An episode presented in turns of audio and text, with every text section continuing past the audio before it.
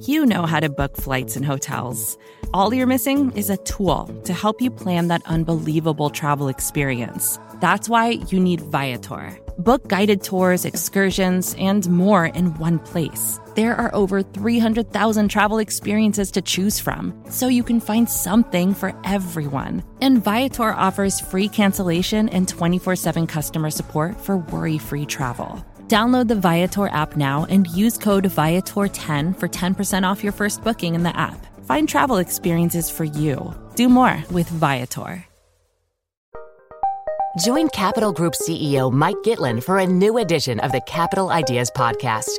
In unscripted conversations with investment professionals, you'll hear real stories about successes and lessons learned, informed by decades of investment experience. It's your look inside one of the world's largest asset managers. New episodes are available monthly. Subscribe wherever you get your podcasts. Invest 30 minutes in an episode today. Published by American Funds Distributors, Inc. As a kid, having to think about money and having to recognize that there is this thing out there and things could go very badly. It's remarkably unsettling. And I've talked to people who've grown up in well off circumstances. It's not like they don't know money doesn't exist. Obviously, you know, they get an allowance, they get stuff. But there's something that happens when you have the recognition that you're not growing up in this sort of secure environment. Things are fragile, things can fall apart.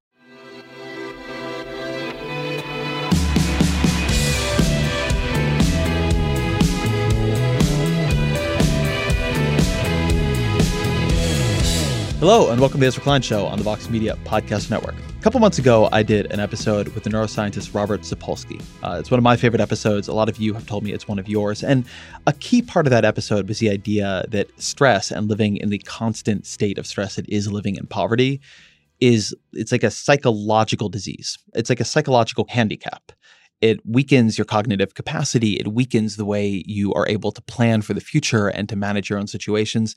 And, and I think this is a really important thing to keep exploring. Uh, we we have a society where we're so quick to judge people in terms of how they did on their tests or how they did in school or what decisions they made. And the idea that we're not all starting from the same place, that some of us are under loads that others are not uh, doesn't enter into the calculus nearly often enough. So why for a while I wanted to bring Sendhil Mullainathan onto the show. Um, there's not a great way to describe him, except that he's like a genius, a literal genius. He's a recipient of the MacArthur Genius Grant. He, he's an economist at the Chicago Booth School of Business. He has written on I mean, he has done papers that are foundational in like everything. Um, we talk about this a bit on the show, but the the range of topics he has actually covered is, is genuinely remarkable. And in addition to that, he's written uh, some tremendous books, but in particular, the one I want to talk about here is Scarcity: Why Having Too Little Means So Much, which he co-wrote alongside Eldar Shafir.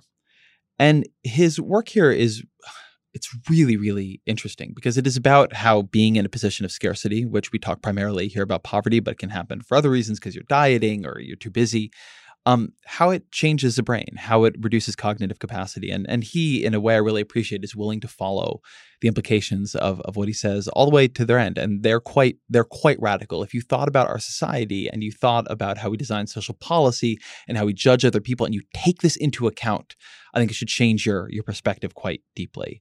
Um, he's also just a brilliant, funny, fun guy to talk to. I, I, I expected this conversation to be smart. I did not really expect it to be fun, um, but it really was like from the first moments of it, and and I think you'll hear that in here. Uh, we sat down and he was immediately like, you know, I've been thinking. as soon as I sat with him, he's, I've been thinking about how much worse it is to talk uh, any way out of person. Um, he's the kind of guy you sit down and before you barely even say hi, he's off on an interesting topic. So I started uh, before too much got left on the cutting room floor, as you'll hear just in a sec. Um, as always, my email is EzraKleinShow at Vox.com. Again, EzraKleinShow at Vox.com. But please enjoy what's a really great conversation with Sendhil Mullainathan. Sendhil Mullainathan, welcome to the show. Oh, thank you. I'm glad to be here. All right, I just stopped our pre-show chit chat because you brought up something really interesting about how it is completely different to talk in person than than afar. So tell me why you're thinking about this. You know, I have a collaborator I work a lot with, and he's at Berkeley, and I'm at um, Chicago, and you know, we've tried lots of things to like make sure we get like as much connectivity as possible, but it's just nothing like being there in person. Like you can go and spend a day together in person and you're like, how is this more productive than hours and I mean, 5x productivity.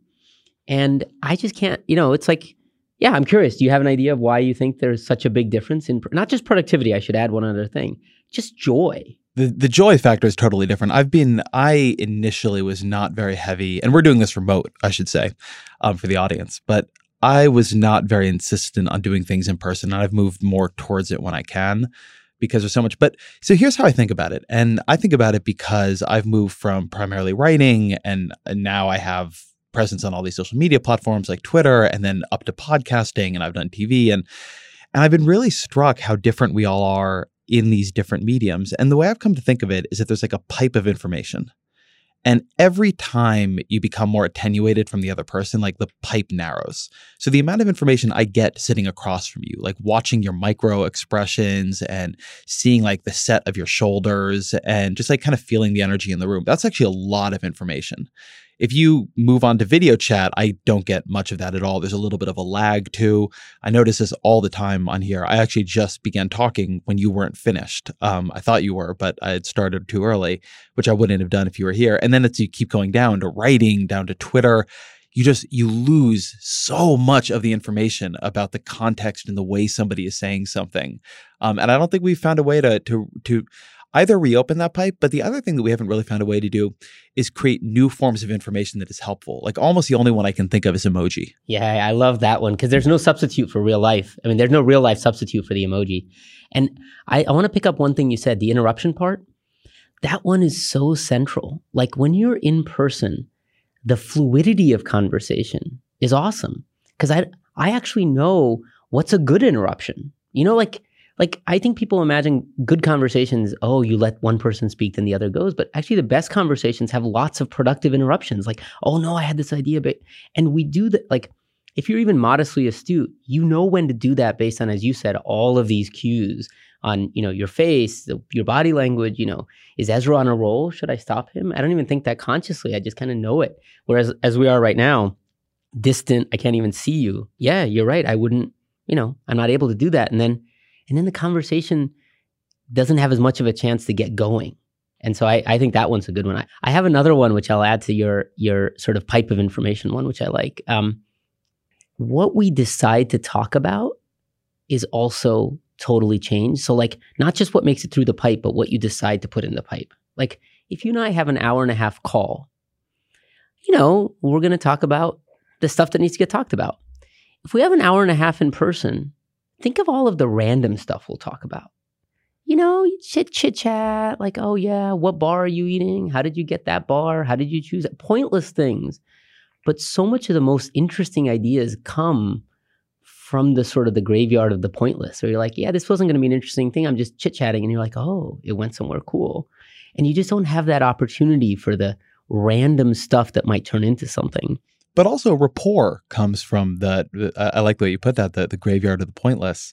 I mean, not to make myself sound too manipulative, but the reason when you began talking about this that I stopped us and, and moved us into the show, rather than jumping into I have a million things to ask you about, is that it's a lot harder to build rapport remotely. And it doesn't really come from me querying you about your work. Yeah. So if there's something you're just thinking about that we can riff on for a little bit, everything else we talk about is going to be more comfortable. Like you're like, this is a different conversation than if I just began by being like, tell me about scarcity and it's really hard to do that from afar um, you, you you have to do it very consciously it's something that i've i've learned over the time of hosting the show that i have to build in time and and, and look for opportunities to have i don't want to call it pointless i think it's an interesting conversation but you you have to explicitly look for like rapport oriented conversation not just information oriented conversation. Trying to be too efficient about the conversation loses more than you think. I love that. Yeah my pointless wasn't the right phrase. Your point about efficiency functional like do, does this conversation have an ends like okay we're trying to get this question answered. Or are we kind of strolling and wandering together and I think the metaphor of strolling and wandering, I mean, that's what makes a great conversation, right? You wander, but actually you get places. You get places that are interesting. Yeah. And you also get into a different space. I mean, something that I think a lot about is a different answer somebody will give depending on how they're feeling in the conversation. If your defenses are up and you're careful and you know you felt peppered by somewhat hostile questions, you're going to give a very different answer to the same question than if you're comfortable. Uh, and, and the same is true for me. I mean, thinking about what kind of emotional space everybody's supposed to be in. Do you want to be reflective? Do you want to be efficient? I mean, is this like a 15 minute stand up meeting versus a amusing is, is really important. The other thing that, that I just think about in this space that I've noticed is I can do and will do longer conversations in person than remote. And the closest I can come to a reason for that is that it takes less attentional resources for me to be in person with someone. By the end of an hour or 90 minutes of doing a remote interview, I'm pretty tired. Like it's hard to focus all of that attention on the microphone. It's a lot easier and more natural to focus that attention on a person there in front of you. I love it. Oh, I love it. I don't know why. Yeah, no, and it's related to the scarcity stuff. So we'll come back to that in one second. But I want to add one more thing along the same line, which is we've been like in person versus, you know, on the phone or other media. In person, if you went to the other extreme, one of the I don't know if if you've taken road trips, but I love road trips. And I talked to this anthropologist once who had a nice theory of what's so wonderful about road trips. And I mean road trips with someone else. So there you are in the car. And she said, what makes road trips so awesome is that the two of you are talking, but you're not looking at each other. You're looking at a shared scene that's kind of interesting and evolving. And she said that creates a different kind of conversation because it allows you to open up. It's kind of hard to say certain things when someone's looking at you, but it's easier to kind of, you know, talk about a complicated relationship or just wherever the conversation goes. And once she said that, I realized it's actually interesting. Even friends that I've, you know, I'm very close to, I never get the kind of open conversation as I do when we're on a road trip. And that's also something interesting. It's related to your point of what are you attending to? What are you looking at? And what does that sort of provoke in you? Yeah, there's something about letting your some part of your attention rest somewhere else that allows you to to be more open. So I, I have two quick anecdotes on this. One is that I know parents of teenagers who, when they want to get their teenager to talk to them, will take them in the car. That it's easier for their teenager to talk to them, not looking directly at them. And somewhat similarly, when I was a teenager, um, one of my best friends and I, uh, in in Brazil, so I'm my my family's Brazilian. Uh, there's something called peteca, and it's like a little like feathered um, sack, bean bean bag, something. You kind of hit it back and forth with your hand. It's basically like playing catch, but with a, a little weighted feather anchor. I don't know how to describe this. Um, and we just sit there talking, playing peteca for a really long time. And the point was not the peteca. The point was like that the peteca loosened the talking. Before you have beer, um, before you before you have the opportunity of doing that by getting drunk, um, it's a you know you, I found you could do you could kind of ease the conversation by by doing something else. I love that. That's really awesome. I, I also like the the parenting tip we've gotten out of this. I don't have kids, but I'm sure I can tell other people who do have kids what to do with their kids now. so so let's actually use that as a bridge into some of the other conversational pieces here. Um, so I was doing, I wanted to have this conversation largely around your work on on scarcity, but I was when I was looking into your work, you've done research on not just scarcity, but hedge fund profits, CEO pay, racial discrimination, methodological problems of difference and differences estimates, media bias, cigarette taxes, energy policy, corruption in Indian governance, and I could do this for a while. What's the through line in your work to you? I just love, love, love, love thinking, and I love exploring. So I am never going to, you know, climb Mount Everest or these are not th- I'm not that kind of adventurous person. And most of those places are also explored. But in the intellectual space, the ability to go to a whole new place, a place no one's been. That's just so exciting and so such a like I, I you know I also love desserts. I, I told one of my grad students I said you know I love biting into an amazing chocolate chip cookie like Levain Bakery has this amazing I love that. But when you have a new idea, it's like even more hedonically pleasurable. I don't mean just intellectually. I mean at the same primitive level. It just feels like pleasure. And so for me, I end up wandering and from areas because I I enjoy being in new spaces where no one is, sort of being in the wilderness. Like now, I'm doing stuff in computational medicine. And having to go into these whole new areas means I get to learn, which I love. and I get to go in the woods where no one is. And you're like, you know, but you're either underselling or overselling yourself here because what's crazy about the diversity of things you work on is there are places where lots of people are. I mean, you've done essential work in racial discrimination. You've done essential work um, in cigarette taxes. People were here. There are epidemiologists or people who study race. How do you decide when you have something to bring to a topic, or or or, or how do you look at the woods and decide nobody's in there? Yeah, it's a great point. It's like an area that looks crowded by some people's assessment, and you're like, oh, that's really you know.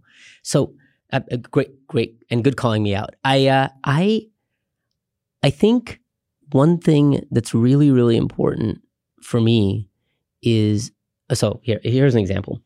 You know, behavioral economics, uh, you know, which Richard Thaler and many others have really pioneered. It was one of the early fields that I worked in, and and I and I really like Richard. And he said something which really made a lasting impression on me. So, behavioral economists are the group of people who try to argue that rational economists had it all wrong, that their assumptions about how humans behave, you know, was just completely faulty. And Thaler said to me, you know, to be a great behavioral economist, you have to be a really great rational economist. Because to see what's wrong in something, you really have to understand it. And that was very helpful for me because I think what I look for is blind spots in people's understanding of a problem. And to get that, I have to understand the way they understand it right now. So I think I find white space in areas to work in by saying, how do people think about this thing right now? Okay, I think I understand how they think about it. Well, if you're thinking about it that way, what's your blind spot? And then that usually opens up space. And so, as an example, in the work on poverty, where it's where it's, where it's actually, I'll, you mentioned cigarette taxes. I'll give you that as an example. I think part of what felt to me there was there was a whole discussion, very well thought out ex- exceptional discussion of like, well, what does cigarette taxes do? What does it do to smokers? Does it reduce smoking? Does it? And what's so interesting about that literature was that there was a blind spot on what is the experience of being a smoker. What does that mean? Well, psychology tells us some people just like smoking, that's fine. Some people are struggling to quit. So I was like, well, if I put myself in the shoes of that person, how would I view a cigarette tax? Well, you know, I'd be annoyed because now this thing costs more. But maybe I'd be kind of happy because I'd be like, hey, maybe this will help me quit. And even if I'm not happy in the moment necessarily, I might be happy a few months later if it does help me quit. So then when John Gruber and I looked into the issue, you go to quit lines. And in fact, when cigarette tax legislation is passed, there's a spike in call in to quit lines. And you're like, oh, well, it was anecdotal, but that was intriguing. And you're like, oh, that's kind of maybe we maybe we have a way to think about this problem that's if not a blind spot, is a relative blind spot to the people who are currently working on it, where they're working with data and they're kind of treating this like, will demand go up, demand go down? And then once we think we've got a blind spot, we say, well, how would we show this in the data as opposed to through anecdote? And we'd say, wouldn't it be funny if cigarette smokers actually became happier? The people we are taxing are actually happier. And so then that starts us off on that journey. And I think a lot of my thought process is of that type that to find a new thing I try to find a blind spot in the predominant way that people are currently thinking. So that gives me half of it, I think. So if you think about what you've got as like an explore exploit process, uh-huh. I think uh-huh. I understand your exploit, which is you have a toolkit of looking for blind spots, right? You have a toolkit of behavioral economics and certain kind of methodological innovations. And so you can look at a situation and recognize that maybe there's a different way of looking at it. But what is your explore? Because what you said there was to do this kind of work, you need to know you need to know the topic backwards and forwards. You've got too many topics here to know not just them, but all the ones you would have had to reject as not having the, the right characteristics to, to do the work backwards and forwards. So how are you how are you finding these places? So uh, let me give you an answer. Let's see if I, have I mean, this may be Zeno's paradox. I've cut it in half. Let's try to cut it in half again, and we'll just keep going until we run out of tape. Um, the another, by the way, I I don't have great answers to you, so I love that I'm gonna we're gonna figure this out together. So one answer as I listen to you comes up to me is that I realized a little while back, I mean it's actually quite some years ago, that I genuinely enjoy learning and that I should stop thinking of learning as work. That in other words, it is actually a pleasurable activity. And there's so much of life which is about construal, which is what do you construe as work and effort? Oh, to do this, I have to learn this other thing. No, I don't. I mean, this is the thing I enjoy. I enjoy learning new things. And I think most people are like me. I actually think for most people, you know, especially people who've sort of gotten interested in, in living the life of the mind in any way, shape, or form, I think they love learning new things. So when you put it in that respect, for me, it's been all exploration when I'm not doing the thing I'm supposed to be doing. I just love reading things from different places. I don't I don't view it as a oh I need to go check a mark. And I also license myself. If something gets boring, I say, let's move on. I don't have to read this article. Like I don't set myself things where I say, now I'm gonna learn X and I'm just gonna sit down. Cause then that becomes tedious. You know, for your explore part, I just make sure I wander and explore a lot without any judgment. And you'd be amazed when you do that you know, relentlessly, but because it's fun, how you just quickly get pulled in and actually end up becoming experts in things because your own passion pulls you in. Be uh, a little specific for me about where you're looking. So, do you? I mean, do you just read the news and you have got you got kind of an eye on it, or do you like like to go to the bookstore and pick up random stuff, or is it a a particular way of trolling NBER? Yeah, no. Have you ever played this Wikipedia games where you? I'm sure you have implicitly, where you reading a thing, you see a point, you click that link, you go further down, you go further down, and then you're like in this maze of Wikipedia. So for me, yeah. I think that type of wandering where you put yourself in a rich environment and the web is awesome. The problem is the web is full of these truly pointless rat holes. So you got to, you know, I got to make sure I don't end up at ESPN too often, but like if I just put myself in this space. And all of the places you described are awesome, whether it's NBER, whether it's arXiv, which has got a bunch of interesting papers, or if you go to some of these awesome sites that have cool latest studies.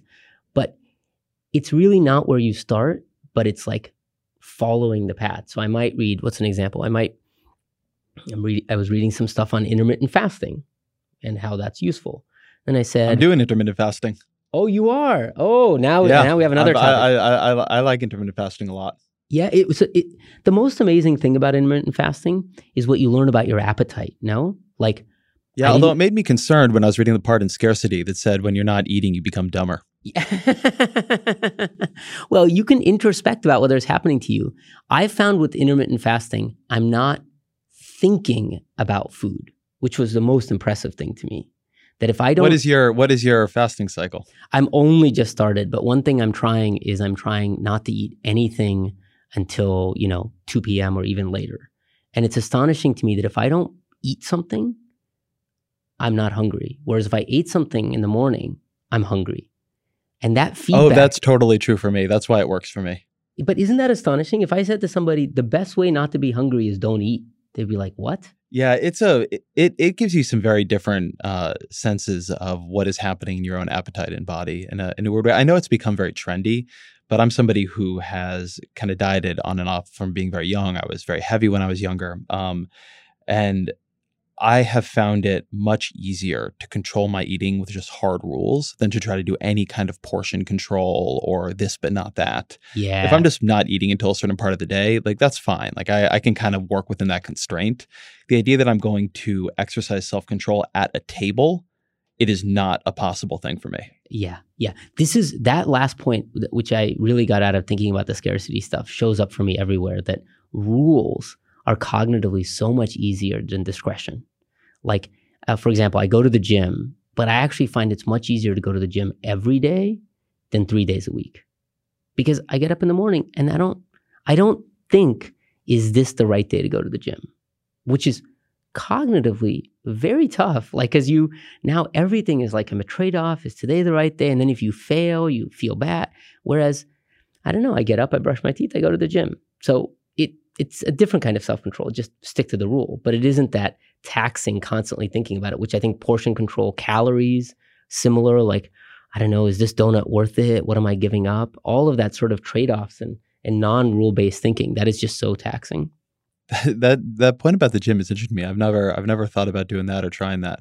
Although um, I cannot say I, I, am doing intermittent fasting. Gym is not something that's been working out recently, so maybe I need to do something like that. Yeah, one thing I try if, if every day is too much, I'd even try. I go Saturday and Sunday morning for a jog. That's it. Or whatever it is that you like to do. And that's and I don't violate that rule. The one that's killed me. So we had a, a, a baby recently, and um, it just does not allow me to schedule anymore. And so much of the way I did rule based scheduling, which was important for me, was just like, okay, these days I go to the gym at this time. And that means like I'm going to be up at seven. That means I, or six or whatever it might have been. And so I'll go to sleep at this time. And because the baby doesn't care, yeah. like my idea was I'd go to the gym at seven this morning. Um, that's just not how my sleeping worked out last night. And so, like, eh, you know, I figure figure at some point in the future it'll it'll normalize. But um, but but years, being taken away from the ability to be rule based has actually been hard. I do think that's actually a good drive into scarcity because that idea of what happens to you when you can't control your environment and how does that change your ability to, to optimize your life seems to me to be important here. So, can you define scarcity for me in the way you're using it in, in your work in the book? So, in the book, what um, Eldar and I had been um, trying to concentrate on is not the objective meaning of the word scarcity. You know, there's only a finite amount of things, but that subjective sense of having too little. And when we move to the subjective, I think we can all see the experience of it. For example, you've always had 24 hours in a day, but you've had periods where you felt time was short and periods where you felt, you know, time was fine. Like I have, I have time to do what I, you know, plenty of time. So it's important to just start by realizing that there is a subjective notion which is distinct from the objective notion. Or, you know, money is the most extreme example. I'm lucky enough right now in my life to have more than enough money. Now, that's not an objective thing in the sense that there are plenty of people with my income who might be feeling like, oh my God, I really need this more for whatever reason. But for me, I feel fine. And one way that shows up is that I don't really think about money. And I think similar things are true about time and true about calories that it's that there's this link between the feeling of having too little of something and the feeling of having to or in fact you know obsessively almost thinking about the thing and that's really what i think we meant by scarcity do you think some people are more tuned in the way they experience the world to experience scarcity holding circumstances constant and I'm thinking here, like I tend to be a more obsessive looping thinker. I'll kind of fixate on something. Um, and then there are people in my life who are really good at compartmentalizing. They'll they'll put something down and and almost to a fault not worry about it. and is would one of us be more likely to have the kinds of obsessive scarcity effects that, that you're talking about is that when you talk about the subjective experience is that the thing that you can't stop thinking about it yeah let me break it into two parts let me i i I like the way you put it. So the first part I would put it is is there the feeling that you have too little too little of something that then necessitates that you must think about that thing. Like if I feel I've got very little time, now I got to think about time. Now I got to think about what to do with it. But then there's a second part which is well what happens when you start thinking about a thing that you feel you have too little of? And one of the things that we draw out that we hypothesize is that what happens when you start thinking about it is it's not yours to think. You don't decide when to think about it. It starts intruding on you. So, in some sense, the two people you describe, they may have the same experience of having their mind go to, oh my God, um, why am I on this call? I've got all these other things to do, and and I'm sitting here on this phone call. They may have the same thought, but the two people you describe might have a, a different capacity to respond to that thought.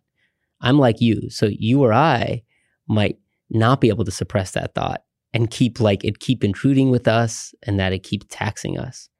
Someone more evolved or capable might be able to say, I can't do anything about that right now. I'm not going to think about it. And I always marvel at such people. I think they're rare, by the way.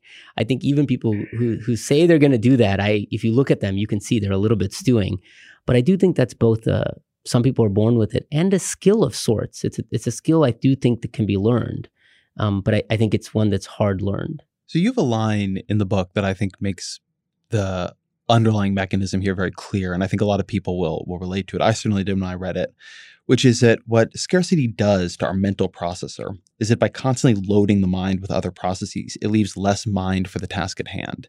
Can you talk a bit about bandwidth and this idea that you're there's basically a finite amount of mind And the more something is obsessing you because you don't have enough of it, the less mind there is for the rest of what you might need to think about. Yeah. I'll give an example with this conversation right now. Like I'm here and because I re- you know, I love your work and I want this conversation to go well, I kind of based on my work with scarcity, I said, you know what I don't want to go into? I don't want to go into that conversation with other things that might pull at it. For example, if I had a deadline this evening, what would this conversation be like? Yeah, I'd be talking with you. But every five minutes, something would come to mind like, oh man, you know, that thing and the thing that's due today, maybe I should change that. Or will I have enough to finish this other part? Now, what does that do? That's incredibly interruptive. It's not just the 10 seconds that were lost, it's my complete inability to give continuous cognitive resources to you and this conversation. And that interruptive processes have the effect of me you you would get off this call if that was happening to me and say that guy was really now you can fill in your biggest you know pejorative adjective whatever you would use in part because I wasn't really all there. It's as if I had less mind. And I think that is an experience I've had many times in my own life. And that experience is the feeling of simply just not having as much to give. And in part because some of it is constantly being tugged away. There's a, a metaphor that we use in the book, which I also has helped me, which is the metaphor of sort of imagine as we were talking, someone was speaking into your ear every once in a while that that would be super distracting. Like that that would really we would all understand you wouldn't be as good at this task if if you imagined even a great expert like say Garry Kasparov playing chess and in Kasparov's ear every once in a while someone would like whisper random things that that distracted him. He's obviously going to lose a lot of chess capacity. And I think instead of having someone else whisper in our ears, what I think scarcity and other things like it do is it gets our own minds to whisper in our heads. So first, thank you for the embedded compliment there. I really appreciate it. Um, something that that makes me think about is so my version of this. I wish I were as good as, as you are at sort of not having the deadlines um, on, on, the day of the podcast, but I try before um, a podcast to not look at my email or Twitter for about an hour before the show because I'm probably going to see something in one of those places that is either going to piss me off or just distract me. There's some news thing happening. You know, Joe Biden just said a thing, and you know, should I be writing on it later? So I try to do that um, because I do like that feeling of somebody always like popping up in your head and yelling at you um, is terrible. But it makes me wonder how do you distinguish between just scarcity, because that's not a condition of scarcity, and just distraction? Or is scarcity, as you are framing it here, simply a subcategory of distraction? Yeah, I would think of it as in the in the frame we have right now, it's a subcategory in the sense that it produces this effect because it's harnessing something that we're used to. Like let's use something not like scarcity. I like your Twitter example. If you went on onto Twitter and somebody said something super hurtful, you know, it's just human. You're just gonna like keep stewing on that, like, oh, but he said I was blah, you know, and that that's not scarcity. But the cognitive apparatus there is very similar. It's that there's a part of your mind, which is the higher order mind, which is trying to do things. There's another part of your mind, which is actually trying to interrupt the higher order mind. Its sole purpose is interruption. And if you think about it, that's a good thing. So, for example, that's the part of your brain which, when it notices something out of the corner of your eye, says, Hey, look what's over here. So, it serves a valuable purpose and it's a primitive mechanism more basic than scarcity. It, it's the mechanism that lets you remember your mom's birthday because you know if it's not written down anywhere. It's just it's this part of your mind that can interrupt things and say hey here's something bubbled up from other parts of the brain.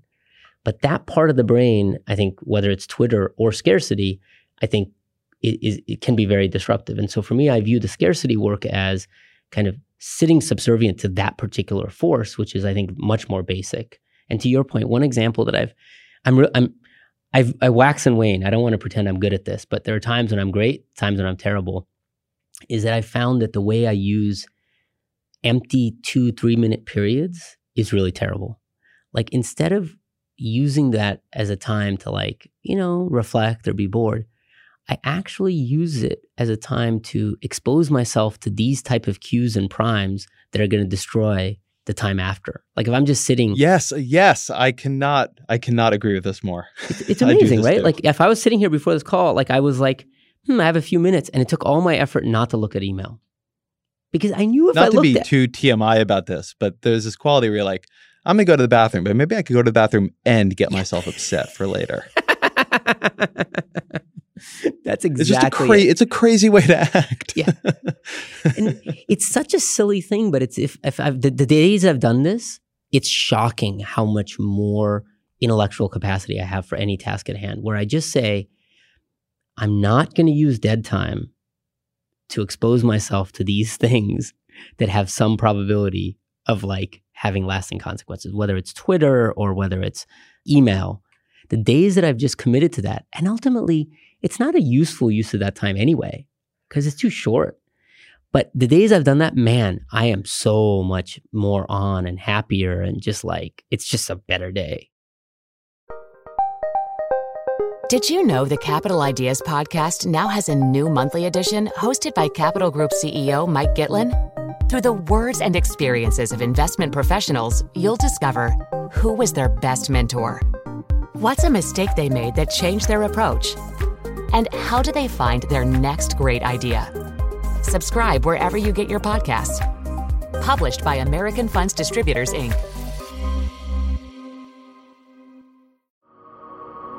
Support for the gray area comes from Burrow. Getting the right furniture for your place can be really annoying. At this point in my life, I've probably gone through maybe three sets of outdoor deck furniture, and it's a pain in the ass for a different reason every single time. It doesn't look like it did in the pictures, the assembly isn't what they said it was, or it's just not as advertised for whatever reason. Thankfully, Burrow is the furniture company that wants to make it all a little easier. Last year, Burrow introduced their outdoor line, and this spring they're adding to it with their Dunes line, offering new seating, dining, and lounger options designed for luxury, comfort, and durability. Burrow furniture is easy to put together and take apart, so you can move or store it as needed. And it ships straight to your door for free.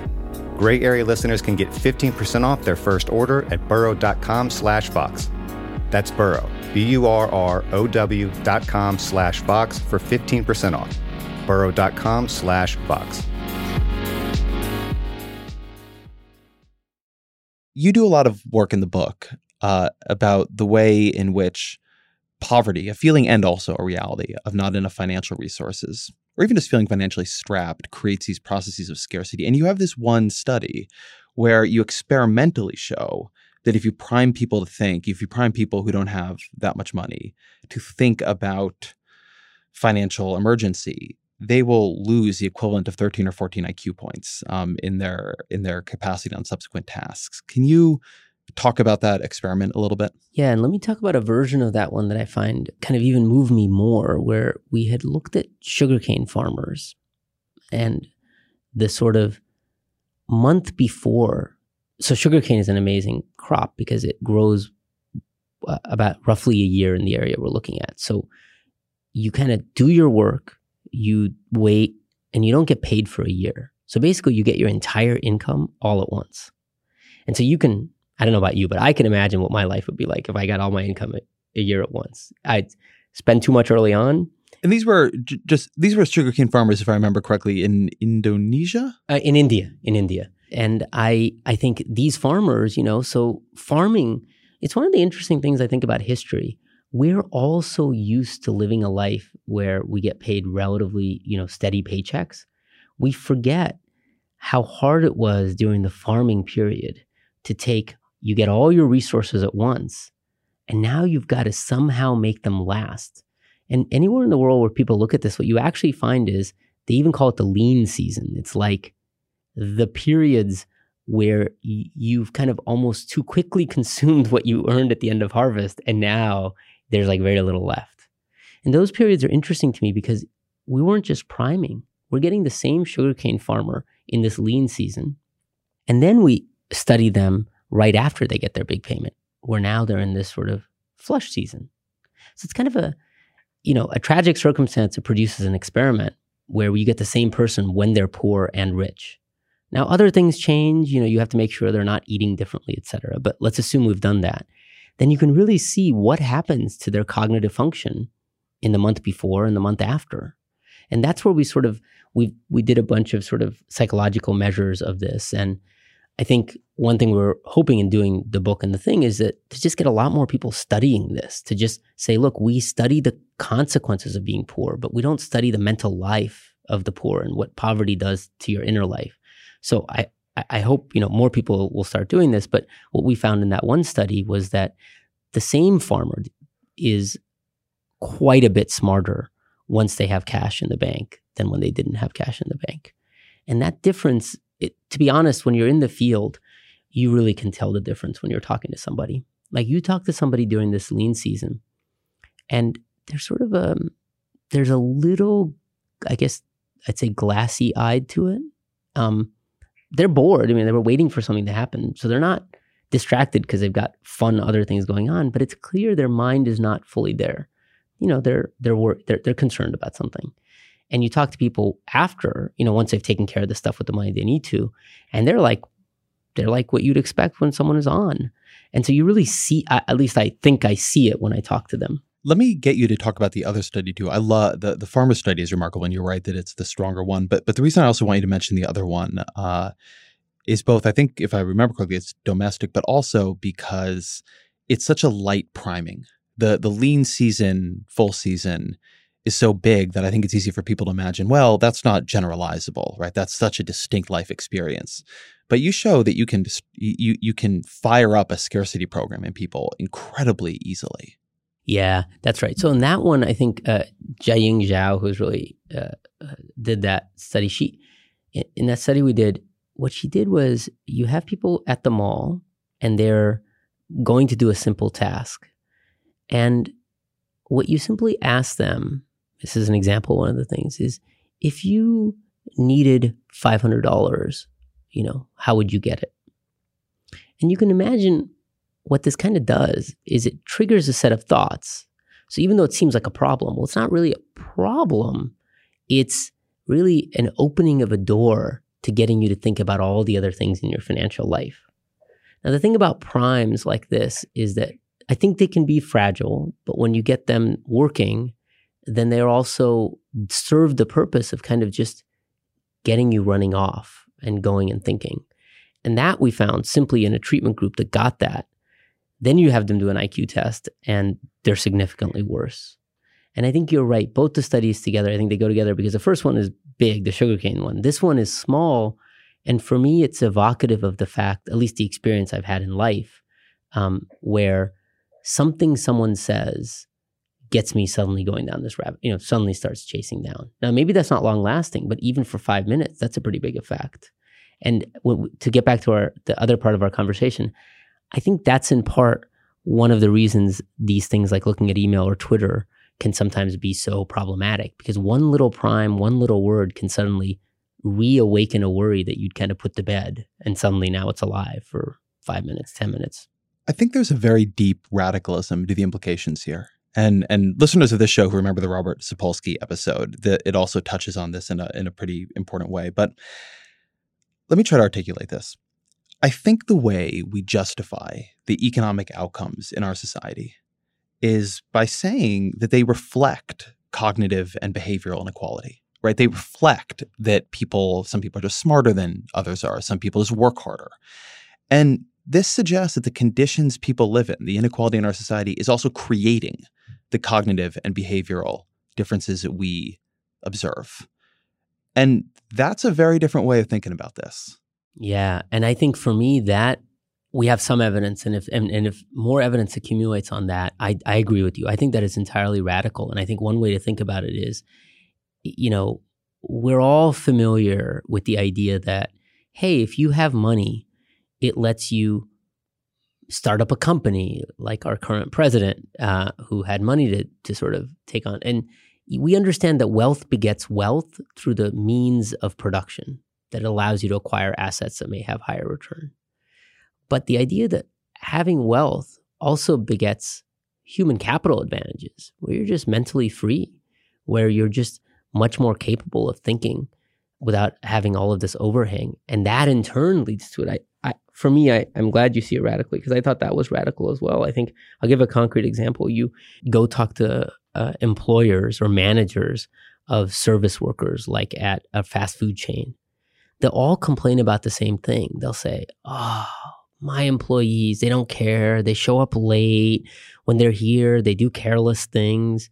It's very easy to hear those narratives and be like, oh, well, I guess, quote, these people are just less capable.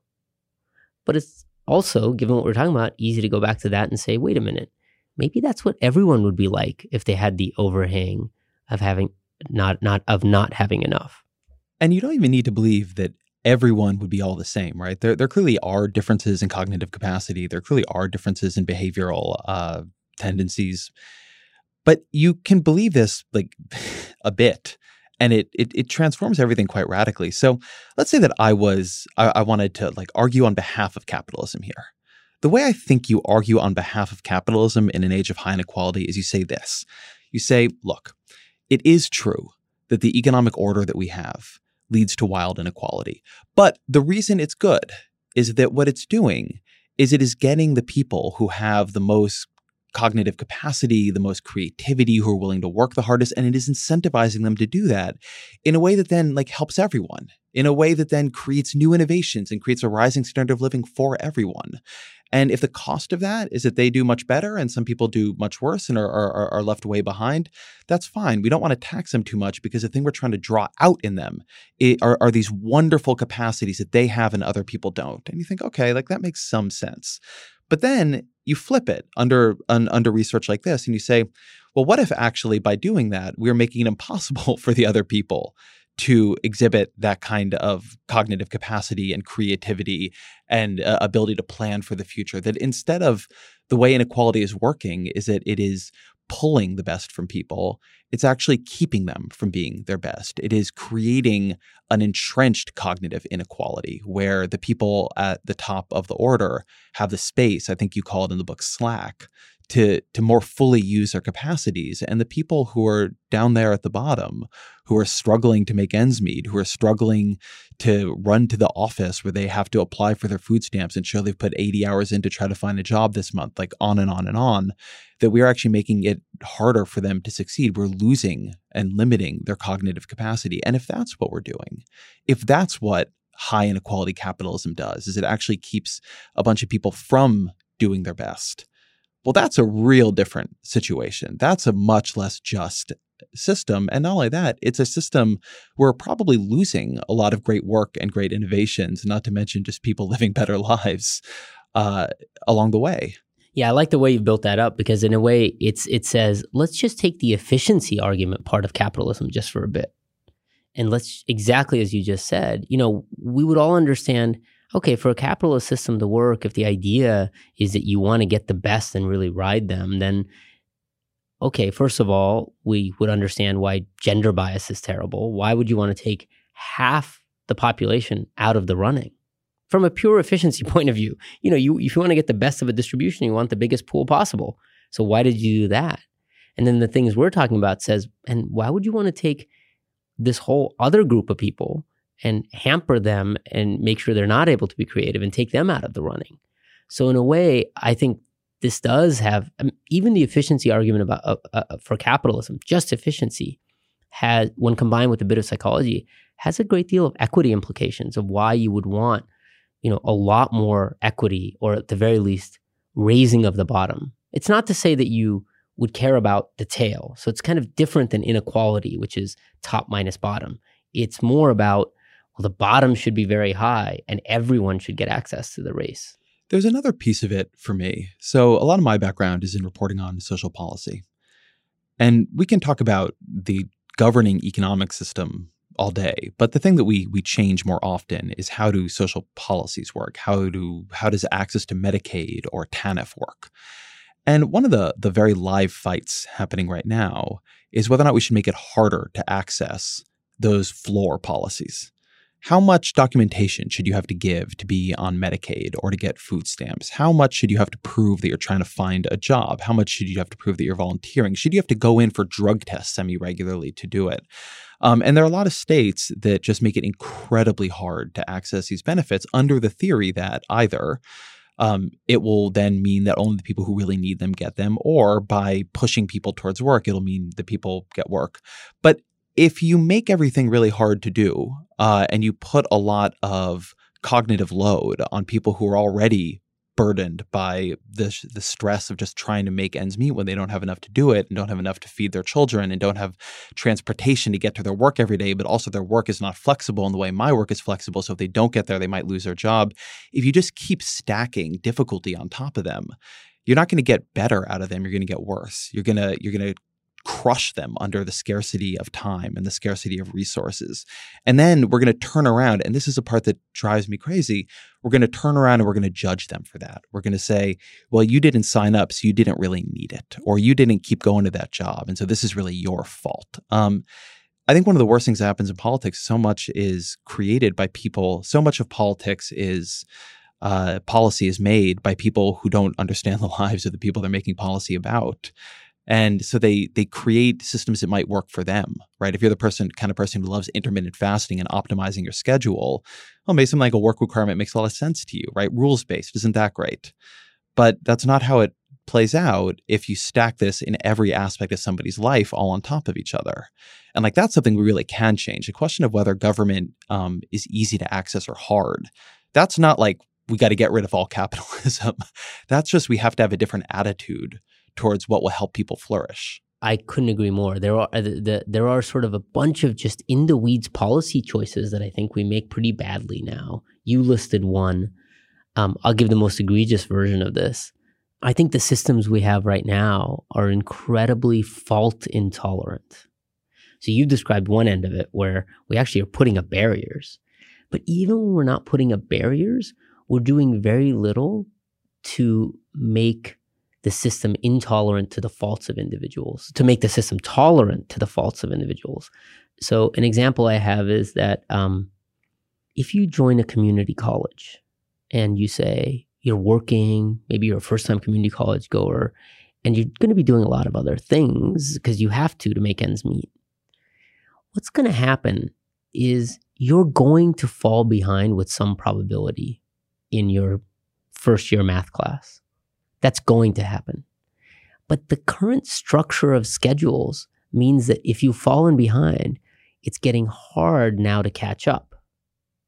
We don't ask ourselves, okay, how would I design a math curriculum in a big community college, recognizing that people are going to fall behind? Because you have to understand that's just the nature of the ecosystem. You know, people have got, got these things going on. There are these shocks that'll hit them you would then say, hmm, I wonder if we should stagger our calculus courses and not start them all at the same time so that if someone falls behind, they can say, I'm going to step down to the class that's one week behind and I'm no, now it'll take them a little longer to finish. That's fine, but you haven't made it impossible for them to finish.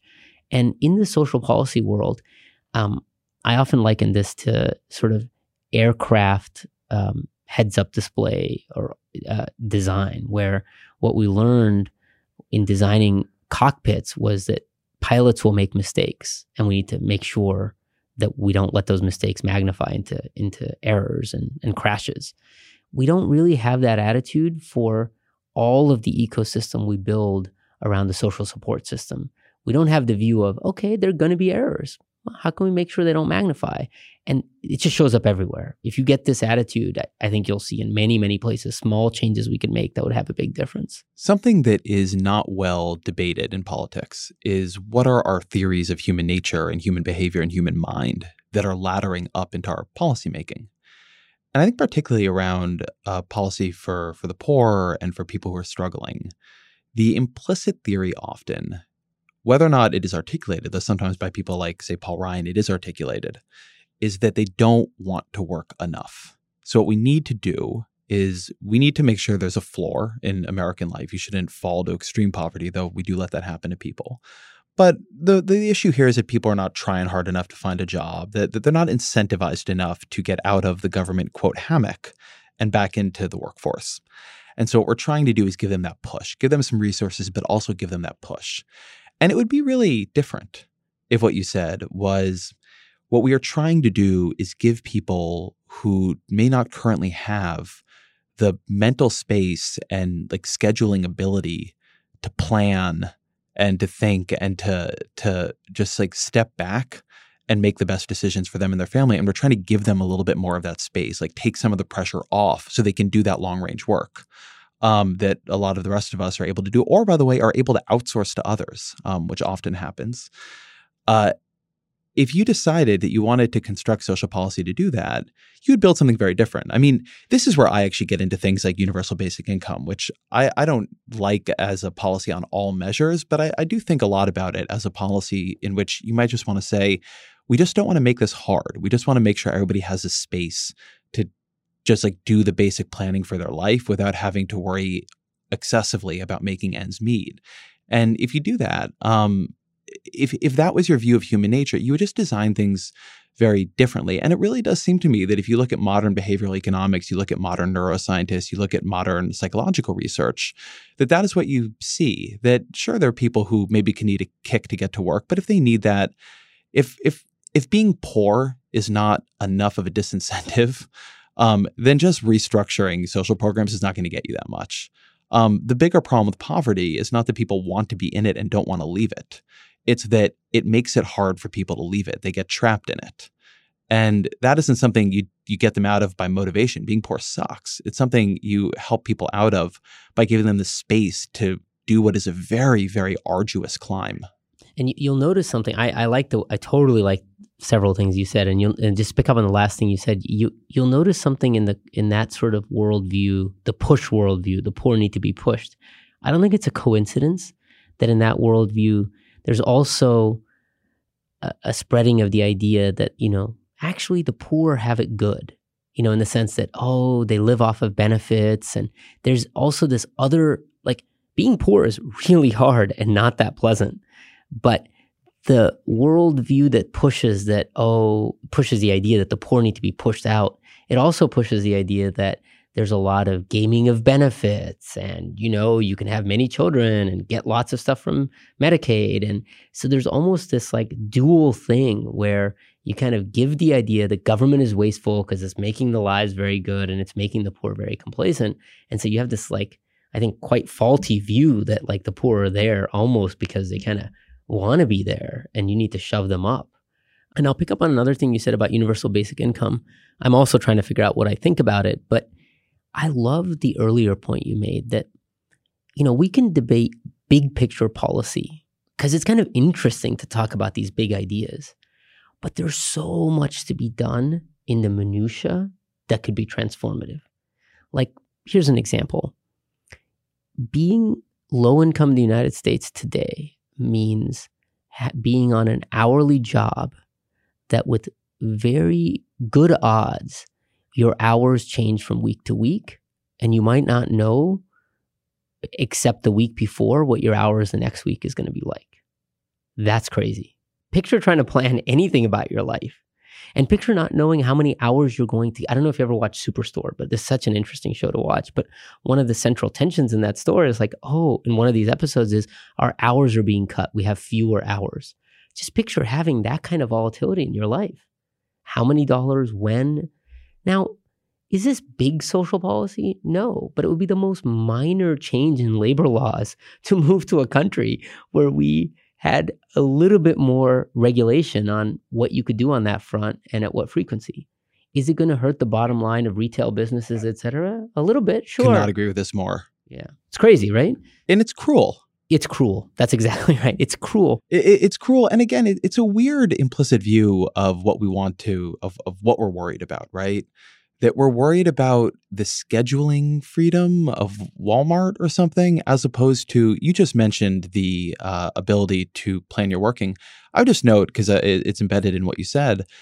It's also the ability to be a parent, right? The difficulty of being a parent when you don't know when you'll be at work and when you'll be able to pick up your child.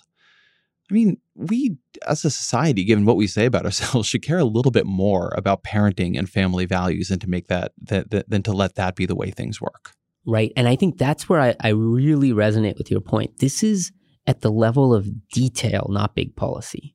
You know, the minimum wage is a dollar figure, and so we can at least get some rallying around it. this is pretty detailed. And I think it goes back to something you said much earlier, which is what is it that people who engage in these conversations, how do they understand the day to day lives of the people they're going to influence? If you went and talked to anybody working in one of these hourly jobs and asked, what is, you know, what are your big frustrations in life? This would be near the top of the list. I mean, I'm not saying it's going to be number one, but it's going to be pretty high up.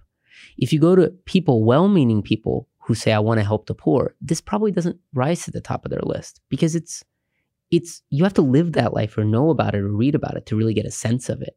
And I think there are big gains to be had on these type of policies, these type of very on the ground, what is affecting people policies. So something from there that, that I want to talk about is what happens to children growing up amidst this kind of scarcity? Not just uh, the scarcity their parents are experiencing, but that they may be experiencing. What happens to them in school? What happens to, you know, we look at kids' GPAs or their SATs and we think, well, like that was equal. Everybody got to go to school.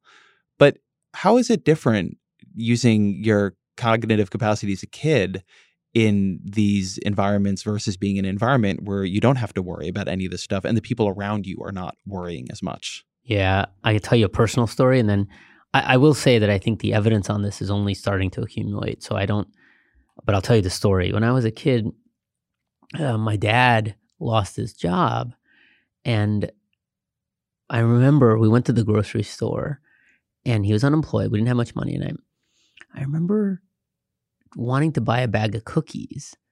And I was like, until then, we just like, oh, I want this, blah, blah, blah. And my mom was like, oh, we can't afford that. It's like 99 cents. And I was like, that was kind of odd. And then I was like, Wait, what's going on? And it was like the first kind of intrusion of money, really in a deep sense, into my thinking. Like I'd been in India before that point, but I was I was much younger. But this is like I was like nine or 10. And the idea that, oh my God, like, wait, what happens if we don't have enough money? So I said, wait, if you don't, if you don't get another job, what happens to us? You know, like I, I assumed the answer was somebody will make sure we're okay. And uh, my dad's answer was basically, well, we're screwed. Uh, he didn't say that, but you know, I think that's how I remember it. And from then on, he ended up at a. Uh, they ended up. My parents ended up opening a video store, and as a kid, having to think about money and having to recognize that there is this thing out there and things could go very badly. It's remarkably unsettling. And I've talked to people who've grown up in well off circumstances. It's not like they don't know money doesn't exist. Obviously, you know, they get an allowance, they get stuff. But there's something that happens when you have the recognition that you're not growing up in this sort of secure environment. Things are fragile things can fall apart. Luckily, I've we things didn't fall apart for us. So things were great. I can only imagine for the many kids for whom things do fall apart. The the the the parents get evicted and then you go. Now you get into another home. I mean, I it must be this constant concern just tripping at the outside of one's mind. And I could not imagine doing fractions and practice problems with any level of concentration when you've got that running around in your head. There's another piece of this that so I've been reading for the obvious reasons a lot of parenting books recently and and you get a lot of these the the place where there's a lot of research that I think is related here is around attachment and an early childhood attachment. Something you make the point of in the book. We've been talking about scarcity primarily as it relates to money, but it can relate to time, it can relate to food. And certainly in theory, particularly if you're young and this is the primary thing happening in life, you can relate to care. And for kids who don't have reliable access to, to nurturing caregivers, it changes their whole development. And so you can imagine this both in terms of their parents can't be around because, you know, there's only one of them and she has to work two jobs to keep the family together. But also, of course, there are kids who are just in families where they don't get the kind of care we wish kids got. And that that kind of that kind of scarcity to secure attachment um, one we know it changes sort of everything about the way they attach to people later uh, and it's particularly true when this happens very very early in life. But i just wonder um, what what it must be. I mean i was lucky to have two parents who loved me and were around and i just wonder what it's like to um, go through you know early life not feeling secure that people are around for you um, when that is like the the fundamental thing that a child needs to feel secure. It I, I don't know what else it affects, but I would imagine actually that literature is of some relevance here.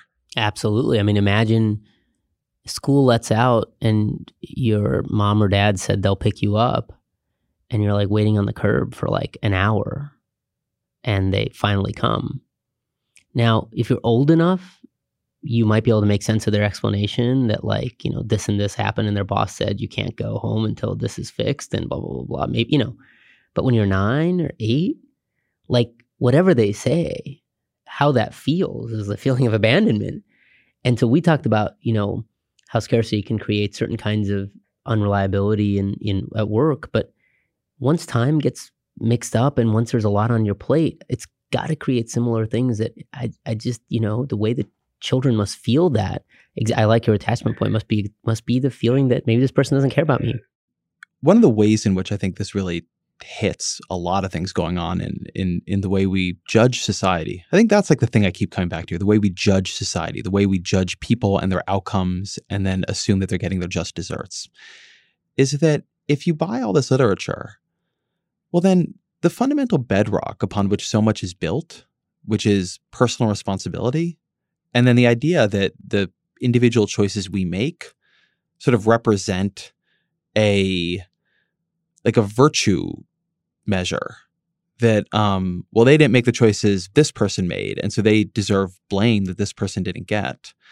And or they didn't make the good decisions this person made or didn't come up with the ideas or didn't score on the test or whatever it might have been.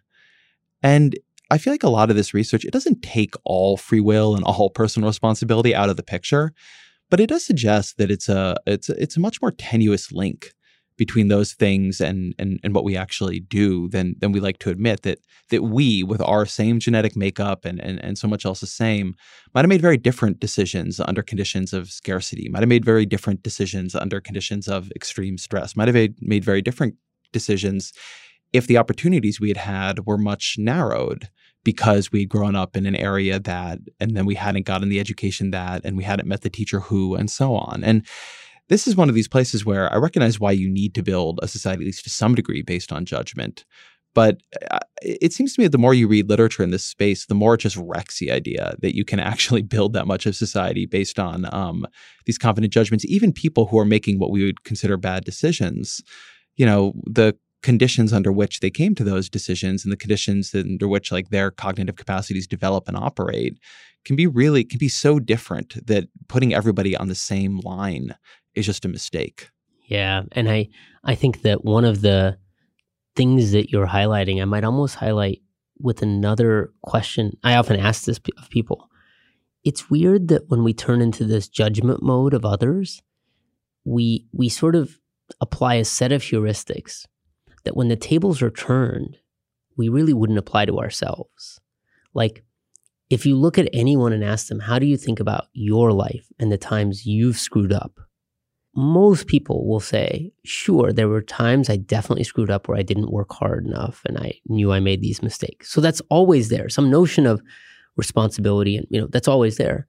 But there are plenty of times when it was just a screw up. I don't know what happened. Or I had a lot on my plate and I, and the fact that in our own lives, everybody has this mix, but yet when we go to judge other people, especially the poor, we're not allowing them the same mix, and I actually think they'll probably have more of one, is I think just just crazy. I think it's just sort of a, a, a failure to introspect, even. There's a failure to introspect, and then there is the seduction of our own stories. So the people who are, let me, I'll, I'll offer a story of my own here. So when I was younger, when I was in, um, you know, junior high and high school, I sort of, I began doing badly in school at about seventh grade, and why exactly this happened, I, I, don't have a perfect answer for even now. But but I began doing pretty badly in school, and I don't mean like oh like I got an A's, but now I got B's. I mean I was failing things and getting D's and getting not in trouble, but you know I weighed fifty pounds more than I do now, and I didn't really have friends, and things just weren't going well, and they didn't go well for some time. Um, I was a good standardized test taker. That was about it, and I graduated from high school with a 2.2 average. So, you know, not nothing, but it was not a good GPA. then later on, I went to college, um, which I, you know, because I did, you know, well enough on my testing to to get into UC Santa Cruz, and then I, um, you know, got into blogging and then journalism and did really well. And for a long time, I had this not a narrative that I applied politically, but certainly a narrative that I applied to my own life. That just like, you know, if you could just find the way to get the discipline, I became really disciplined later on. And it took a long time. Um, it, it, was actually uh, a, a, therapist who's like, you just have a very classic presentation of a certain kind of learning disability where you can't listen to people lecture, which is more or less what had happened in school. I couldn't listen during the day. And I think now I'd just be diagnosed with something. But, and it really changed my own mind that it, it, I didn't have this story of triumph. I had a story of changing context. I did very poorly when one kind of learning was asked of me, and I did very well when another kind of learning was sort of my own, just like going down rat holes on the internet and writing about them. Turns out I'm very good at that, and that was a real shock for me. Um, and it really kind of bred into me this idea that people just can do very differently depending on the circumstances in which they're in. But the thing is, the, the, thing I want to say about that is not my ultimate lesson, but the one I sort of had taken before that, which is given that things had turned around, it was easy for me to believe a, narrative in which they always would have, so long as I had been able to like summon the personal discipline inside myself. And I think a lot of people end up making these decisions. It's not that they've never failed, to your point, but if they're making the decisions, they ultimately succeeded. And having ultimately succeeded, so at least in some set of measures, it becomes very easy to tell yourself a story of, if I could do it, then anybody can do it. They just need to be pushed. Yeah, success has this sort of intoxicating element. I, I can't improve on your story. I mean, that's perfect. I think I had a similar experience where when I first started being successful in academia, I started to get this sense that I think a lot of successful people have, which is some notion of the inevitability of their success. Like, oh, I'm successful because I'm good, which is crazy, but you could feel the allure of it and I could feel the allure of it. And you know, I'm sure I went down that path for a little bit, but I think that's at the heart of exa- what you're saying is we tell ourselves these stories, and then if you say, "Well, I'm successful because I'm good," then the converse of that is, "Well, this person who's not successful, well, you can read between the lines." And I think that I think you're right. I think that plays such a big role. Yeah, and everything in our society pushes us to read between those lines. But now let me complicate this story, uh, I guess, even a bit more. Something you do quite a bit in the book is you compare scarcity of money to scarcity of time. That, that you suggest that the the feeling of not having enough time it creates a similar sense of distraction, of concern, of reduced cognitive bandwidth to, to, to not having enough money. And yet, when we think about the people who are super busy, we often think about them as very high performers. So if there is this high cognitive cost to being overscheduled, to not having enough time, then why do so many people who are paying it seem to be at the top of the the, the economic ranks. Yeah, I can. I, let me pause for one minute and just kind of even uh, since we're at this type of discussion, walk through why we even did the whole time thing. I mean, I'm interested in poverty. I'm interested in social policy, all those issues. Part of the reason we did the time thing was an attempt at exactly this rhetorical activity. How do you get somebody who's successful to not just understand these ideas at an abstract level, but at a level that personally resonates with them. Like, how do you try to help them see in their own experience the shadow of this one, of what the poor feel? Now, the downside of that is what you now kind of have highlighted, which is the effects of time are presumably a lot smaller than the effects of money so you wouldn't want to imply that you've captured the magnitude of the thing, just the qualitative nature of the thing. And I think that's that's what in effect happens. You know, people at the top, yes, they're busy. Everyone else is really quite busy. They all experience mini versions of all of this. But if you're 20% less productive than you could be if you did a good job of managing these issues, it's not going to kick you all the way to the bottom, you know, you're just slightly less effective. And maybe the most effective executives don't have this, but most people have it to a degree. So the effects are smaller. I think we did most all of that in an effect to sort of help people understand at a personal level rather than sort of see this at a abstract level. How much is scarcity thinking do you think it is affected by control? One thing about being overscheduled, which I've often been overscheduled, is it can feel really out of your control, but fundamentally it isn't. And if things get too bad, you make changes in your calendar or you begin to pull back from things. And even to, to your point that scarcity is a perceptual phenomenon, I've noticed that my schedule can be more or less the same, but the more I feel I have control over it, maybe I'm implementing some new thing about how I calendar, uh, it, I can calm down about it versus something like poverty or a bunch of other things we might be able to think of where it is being imposed unpredictably by external forces, or even if we're talking about time, there's a real difference to I have overscheduled myself to my work is scheduling me in a crazy way. Uh, to go back to what we were talking about a little bit earlier with that kind of on-demand scheduling. So how much is how much does control, one's own control, enter into this? Yeah, and this is now I'm going to move from things we've done to sort of speculation because I think I think you're onto something.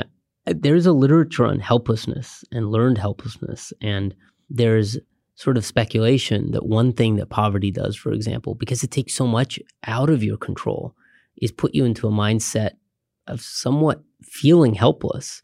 And so I think that element of it must be playing a pretty big part. And we we've only scratched the surface of that bit. I think there's so much more to be understood exactly because it's it's not simply the the negative feelings that come when you're not in control, but the feedback that that produces of your sense of control and your sense of agency. I mean, I bet you and I feel pretty much agency in many of the contexts we're in. Like we can do things and stuff will happen. But that's really not a feeling that's intrinsic. It's a feeling because of the context we've been in. I mean, lack of control has a feedback effect, which is it also changes your sense of agency in any context you go to. And I think that's another very big knock on effect. I think uh, being well off gives you a sense of agency in so many situations that you can go in and do things and stuff will happen. But if you look at the feedback that a lot of people in poor circumstances have, it's that they can do stuff and nothing will happen. You know, the world will act as it will. And that reduction in sense of agency has got to change how you approach lots of things. Oh, I think that's totally true. That is something. It's funny. I, I did this conversation with Robert Sapolsky, the the neuroscientist, a couple months ago, and that really came up. One thing I was thinking about there is you see it, and you see that a lot in epidemiological data. So I want to say that the famous study here is called the Whitehall study, uh, but I could have that wrong by memory. But it's this big study of people in the British civil service. And it was trying to look at the effect of stress on life outcomes. And eh, I'm sorry because I'm doing this from memory, so I might get pieces of it a little distorted. But what it found was that it wasn't the stress, but but stress that came with a sense of powerlessness. It was really bad for you.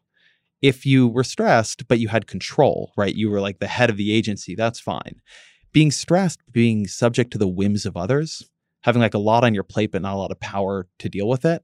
That was terrible for you. It's like really bad to be a middle manager. You showed really bad uh, uh, outcomes on heart disease and and a bunch of other things. That that feeling of agency seems really important to to psychological flourishing. And, and to your point, to to then um, you know the kinds of decisions people make, the kind of cognitive leaps they'll do it's hard to imagine for all of our valorization of innovation and creativity and entrepreneurship. It's hard to make some of these risky jumps if you don't feel like risk has been rewarded in your own life. Yeah. Yeah. And I was in, I think it was Spain, and I went to a restaurant to eat. And it struck me how different the waiters and waitresses are in most parts of Europe. Like they have an enormous sense of agency they it's clear that you're coming to eat in their establishment. But think in the US of what the service sector even looks like. The service sector, the customer is king. And you work at a restaurant and it's like you're supposed to be, for lack of a better word, servile. And th- much of our economic structures have this odd thing of trying to deprive people of a sense of agency, uh, especially if you're not near the top of the organization. And I think that the, your your rendition of the Whitehall study, I, that's how I remember it too. And I think it's very striking. And I think it's something that we have not yet really thought about, which is in a job, how much are we giving people a sense of agency and how transformative is it to have an economic system that gives people a sense of agency versus one that doesn't? So we've talked about the big social policy and, and capitalism dimensions of this, but I actually want to circle back a little bit to where we were at the beginning because your book, it opens with you being under a sense of time scarcity and sort of your in your interrogation here being motivated by a recognition that this is playing out in your own life and that your own thinking is is changing under this feeling that you never have enough time to do the things you want to do and that you're becoming more short term and you're tunneling and, and all the rest of it. So having done all this work, how do you design your life to manage the feeling of scarcity? Like how how is how is this framework changed the way you operate? I think I think one thing it's totally changed my entire thinking is that it's changed my thinking from one in which what I was doing was managing time or some other scarce resource into thinking what I'm really in the business of managing is my bandwidth. Now I'm not saying I'm doing a good job of that yet. I'm certainly doing a better job than 5 years ago, but once you realize that's the scarce commodity, and then you start to understand some of the structure of it, like we started the conversation talking about, like, you know, small primes, like one email or tweet is actually a pretty big bandwidth tax that casts a shadow. Then you start asking yourself, how am I allocating my bandwidth? You don't ask yourself, what time are, are you giving a particular activity? You ask, what bandwidth are you giving an activity? So if I schedule something for an hour, that's fine, but is it high bandwidth hour or low bandwidth hour? And I've found, for example, even trying to understand when my bandwidth is high, when is it low, I'm sure it'll differ for each person, but recognizing that has changed when I do things and what I do when and how much. And I think that's been the biggest change. So what are some very specific things you do to to manage bandwidth? Because that that that's like an interesting that's an interesting way to order order your world. Yeah, an example of that is an extended version of the thing we talked about. I I used to get up in the morning and check email you know, because the phone is right there. I just pick up my phone, I just look. And I found that if I don't do that, don't check email until I'm done with the shower and the gym, that whole one hour period is a period of very high bandwidth that gives me enormous creativity and reflection on a bunch of things. Whereas if I check email first thing, well, that's it. My mind is now going to go to all those little things, the tactical, the whatever. And that small change of like is actually allowed me to create a ton of bandwidth effectively without really losing much productivity because I wasn't doing that much on the tactical stuff while making coffee, etc. Has it changed how much you actually schedule yourself? I mean, has it literally changed your approach to time? Yeah, yeah. No, I I'll uh, here's an example. It changed time. I I view a big block of 4 hours as priceless whereas that is not the same as four one hour blocks. And the fact that there's this sort of, you can't paste things together across in time totally changed. So, for example, I've now tried to create whole days that are completely free. And that's hard because it requires you sticking to your guns. But if you don't do that, there's just some activities that you cannot do because some things just require a couple of hours to get into and a couple of hours before you're even doing a halfway good job.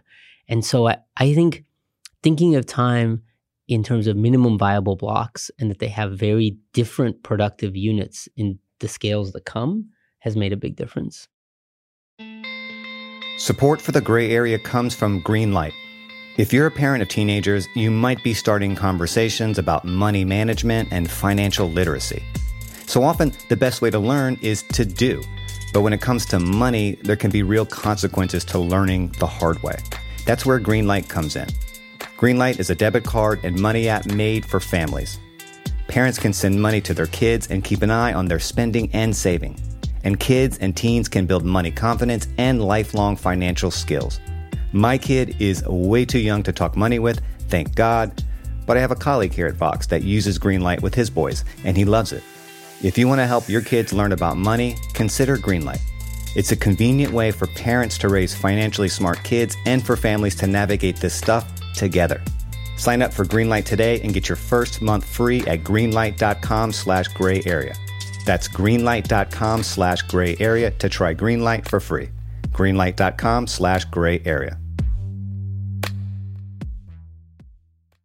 Support for this podcast comes from Constant Contact.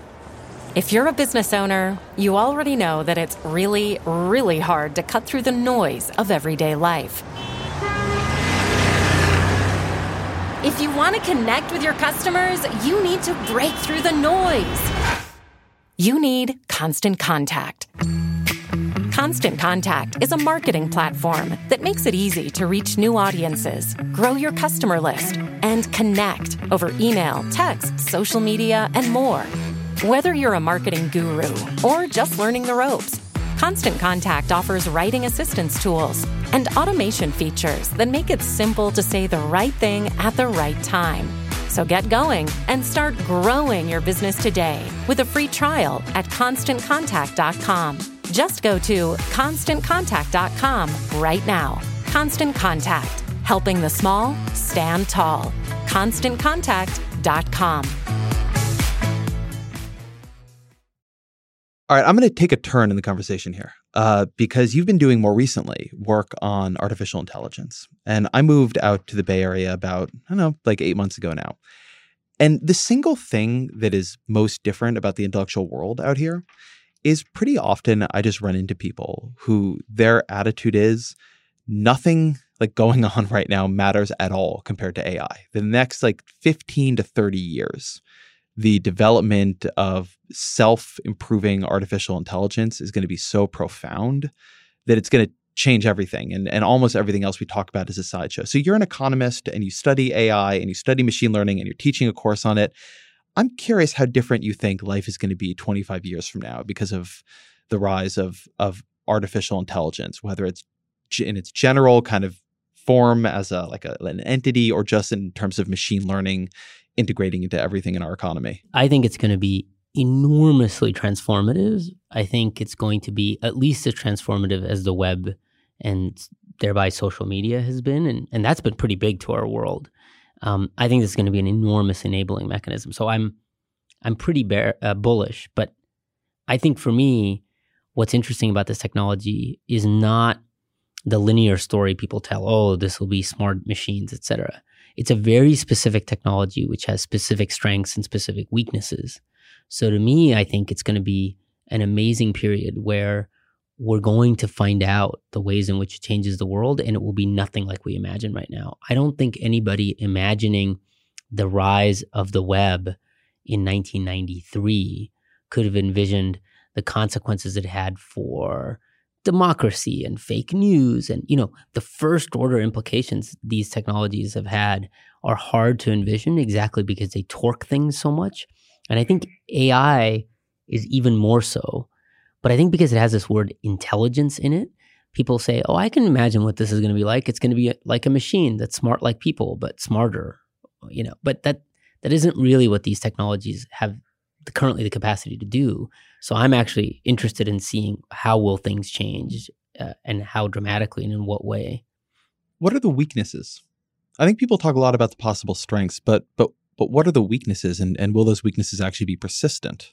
I think that one of the things when you go into the the way uh, let's just demark the conversation. I think a lot of AI conversations have the following feature sure, sure, that's the way things are now, but but but imagine. So let's not imagine. I mean, we had a long period from 1960 to be working on this technology, and we've had a really big breakthrough in the last 15 years. And so maybe there will be a different kind of breakthrough that no one was expecting. But given the technology we have right now and the sort of expected progress in it, some of the weaknesses are, you know, algorithms are only as good as the data they're trained on you know that it's not a general intelligence object it's just whatever you can train it on.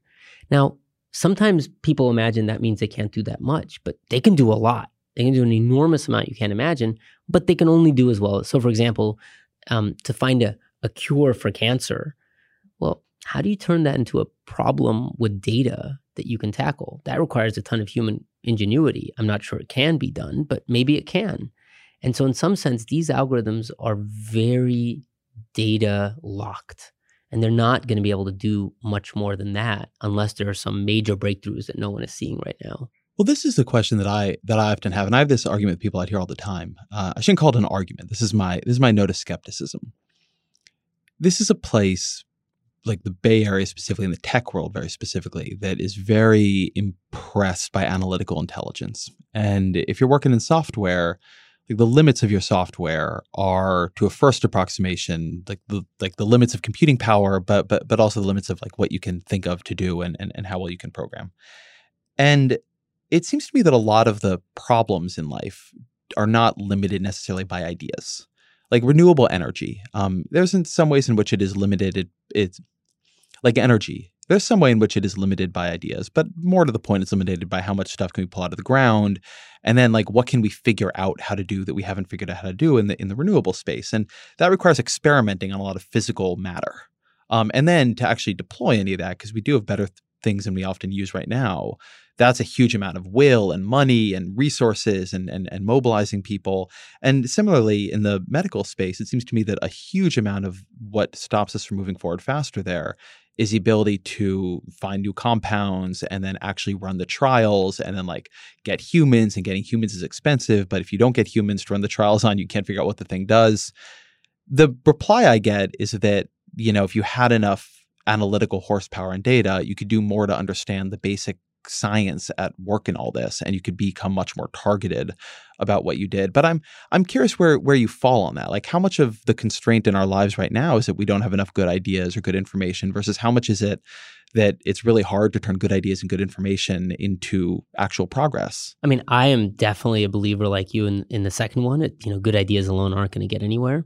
I think what these tools promise is because there's such different ways of attacking problems is that they promise us the potential to take problems that currently look like implementation get it out problems, and not all of them, but for a few of them, actually turn them into an ideas problem. Like, you know, if I were to pick up the fact that you, I like your example with compounds, you know, you do compounds.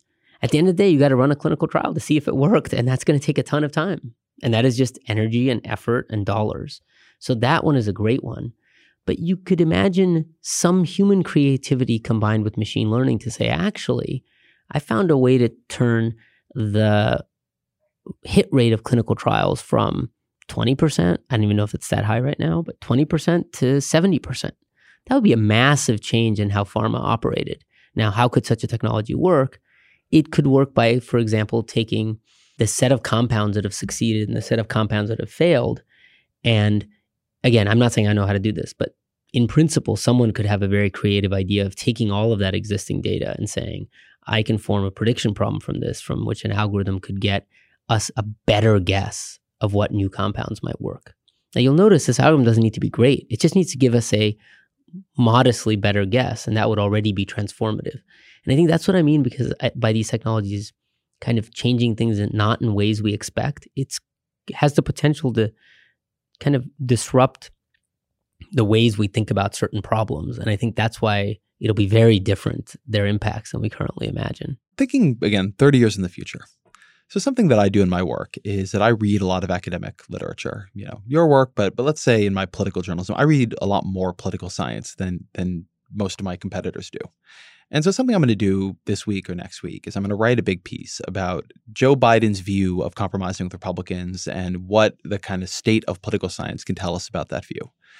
Now, a, an AI could read a whole lot more political science than I can. It could it could read it all like in a second, and it they're getting a lot better at being able to generate text, you know, in response to a question or in response to a training algorithm that is you know, something close to readable. Uh, so in 30 years, can I ask the AI to write a political science inflected piece on why it will be hard for Joe Biden to bring back the compromise oriented politics of the 1980s and it can do a better job than I can? I don't think that we're going to get to that point because if you think about it, everything about the Joe Biden example is it's very specific. It's kind of N of one like problems. And what you're using is you're using your your own latent intellect to sort of make a statement about this n of one. On the other hand, in your activity, you could imagine whole pieces of it being totally transformed. Like, how do you currently go about hoovering in all the relevant technology? I could even imagine once you laid out the core structure of your argument, who actually writes the long form essay may not just be you, but maybe a big part AI and a big part you know, a small part you. You know, for example, you don't do your spell checking anymore. You don't do your grammar checking anymore. And so it's not clear that style and all of those elements are necessarily going to be in your purview. Um, and so I think what makes it interesting is the full automation of that task seems just not, I don't even know how you do it because the key is that you're producing an N of one. But there's so many pieces of that task which could be have been automated, which would then totally change your task. Most of your time would not go towards, say, the writing or the trawling piece because something else is letting you trawl much more efficiently for insights. And then what would your job be? I think that's what makes the whole problem kind of interesting. So then are you a believer in the the coming AI job apocalypse? No, no. I, I think that like like all economists, I think that every technology which appears to get rid of jobs has also created whole new jobs. And I don't see how that I don't see why that changes here. You know, it just it gets rid of certain jobs that we don't need to do and now we can do much more efficiently, opening up new jobs we can't even imagine. I have this do you watch Star Trek? Have you ever seen Star Trek? I have. I have indeed seen Star Trek. How did you know? well, I'm also a Star Trek fan. So I was watching Star Trek a couple of years ago and I was thinking, isn't it funny that these guys, when imagining their future, they were willing to bend the rules of all these technologies. There's like, oh, we can fast travel faster than the speed of light. But yet when they went to do the enterprise, they couldn't even imagine a self-driving enterprise. They still had two guys sitting there looking through a windshield piloting it. And so it just shows you that it's much easier to imagine what jobs are deleted than what jobs are created. If you could imagine what jobs are going to be created, you'd be an entrepreneur and start that business. And so I think one reason every new disruptive technology makes people feel, you know, it's a job job copulus, or I don't even know how to say it. It makes them feel that way is because they can so easily see the jobs that might be killed, and they can't imagine the ones that are going to be started. There's um, so I, I'm not the one who did this, but somebody did a look at what Star Trek was on track to getting right and wrong because we're not i think star trek if i'm not misremembering this it's something like it's in 2050 or something it's not so far in the future that you can't imagine it right and you know they make the point as you say that you know traveling at warp 5 and interstellar space travel and all that we're not we're not doing any of it on the other hand their little transponders yeah are yeah. garbage compared to an iphone yeah exactly Exactly. Like that that's the thing they couldn't imagine that we yeah. would have like exactly. live video on our on our phones. Exactly. Which is a funny thing to not make the jump on. Right. Exactly. Exactly. That and that's what I mean. The, the shows are full of those things. It's amazing. And I think it's it's hard to know what is the new thing. And people are so remarkably unhumble in the presence of the future. It's hard. No one's good at predicting the future. That's crazy to think anyone can that's probably actually a good place to, to, to bring things to a close. I've enjoyed this so immensely. So we always ask at the end, what are three books that have influenced you that you would recommend to the audience? And so I, I pose that to you. Uh, good. So I would say, um, and this has been super fun. Thank you for this. Uh, I'd say uh, Hundred Years of Solitude, amazing, amazing novel, full of wonder and really inspired creativity. Another one that I really liked is Where Good Ideas Come From just an awesome book. I mean, I love thinking about thinking, and it's just a great book of that really gives you a historical. By Steven of, Johnson. Yeah, by Steven Johnson. Yeah, great book. Yeah, that's a great book. Isn't that amazing? And then the final book um, is Man's Search for Meaning, a more contemplative book uh, about someone who uh, lived through the Holocaust, a psychologist. And I found that book just so meaningful about just thinking about my own life. Sendhil Mullainathan, thank you very much. Thank you very much. That's the show. Thank you to Sendhil Mullainathan uh, for being here. I that's one of those conversations that could have been two or three or four times as long, and, and hopefully in the future we'll be able to come back to it. Um, something I noted there at the end, I want to, I don't know if I'm going to be able to do this exactly yet, but I do want to do some more work on the show exploring artificial intelligence and deciding a little bit more for myself is this something that it's going to change everything and so we need to be talking about it much much more than we are or is it a little bit overhyped so if there's something you've read or somebody you've listened to that you just think is great on this i, I know sort of the basic figures in the field your nick bostroms and so on but but a little bit uh, beneath that level uh, i would be appreciative for the recommendations uh, that can be at ezrakleinshow at vox.com uh, thank you, of course, to Cynthia Gill for engineering, to Jeffrey Geld for producing. The Ezra Klein Show is a Vox Media podcast production.